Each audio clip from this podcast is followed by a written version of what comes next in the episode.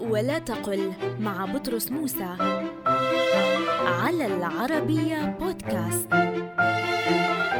كثيرا ما نسمع البعض يقول مرن جسمه بكسر الراء أي لأن في صلابة. وضبط الفعل بكسر الراء غير صحيح. وصواب الضبط مرن جسمه بفتحها وهو الثابت في المعاجم اللغوية إذ هو من باب نصر. فكما يقال نصر ينصر يقال مرن يمرن. فكلاهما على وزن فعل يفعل بفتح العين في الماضي وضمها في المضارع.